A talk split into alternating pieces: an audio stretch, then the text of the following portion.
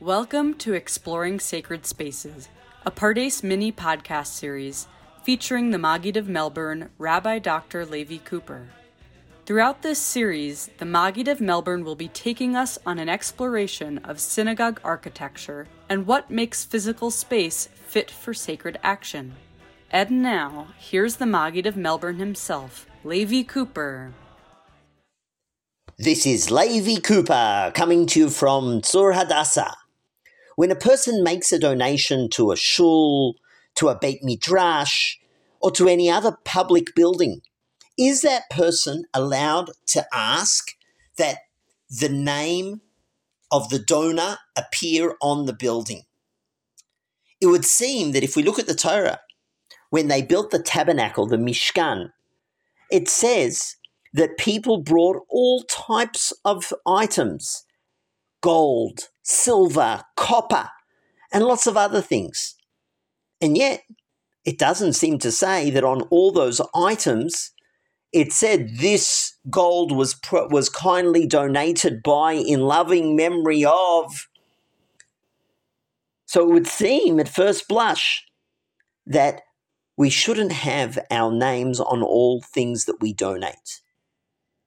Yet there appears to be many examples already in the Bible of having people's names on items donated.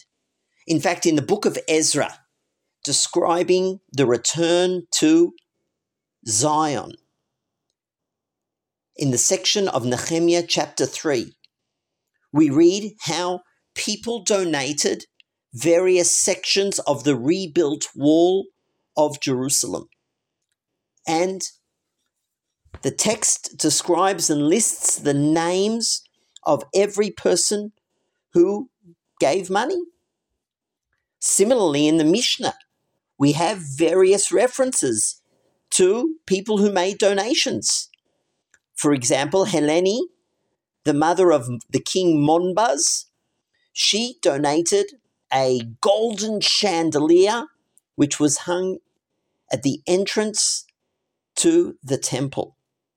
And Nicanor, he donated the doors to the temple. And the truth is that our sages understood that it's all right to be asked to ask that our names be remembered forever.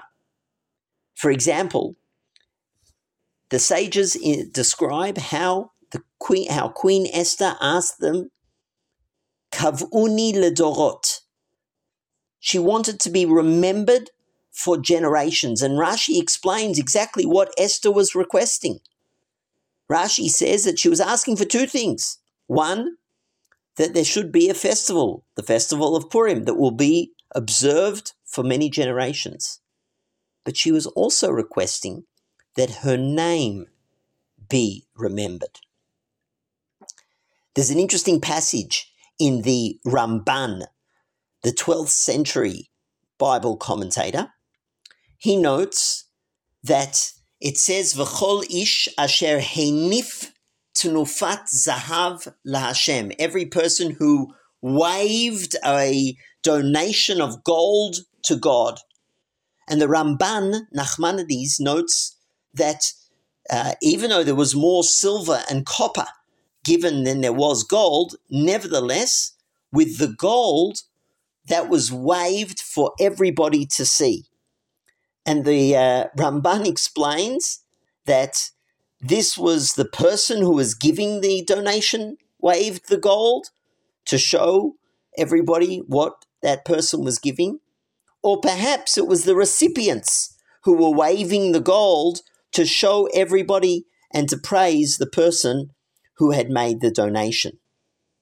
Indeed, following these sources, the Rashba in the 13th century wrote in a responsum that indeed we're allowed to write our names on our donations.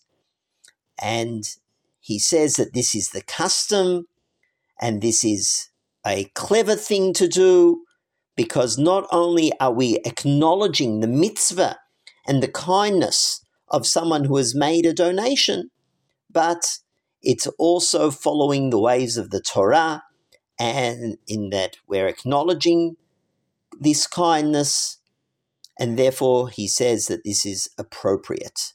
And this opinion of the Rashba is cited, it's cited by the Ramah and by other authorities that indeed we can have plaques that say what things were kindly donated. I should acknowledge that there are other opinions. For example, Rav Eliezer MiMetz, in his book The Yere'im, he writes that someone who gives a donation should not be boastful about that donation. And he even says in harsh terms that a person who uh, gloats over his donations loses the reward and may even be punished by heaven for gloating. And that opinion of Rabbi Eliezer MiMetz, which is cited in his book The Yere'im, is uh, brought by Rav Yosef Karo in his Beit Yosef. So, what are we going to do here in Tzur Hadassah? Are we going to acknowledge donors or will we not have any plaques? On one hand, modesty is a great attribute.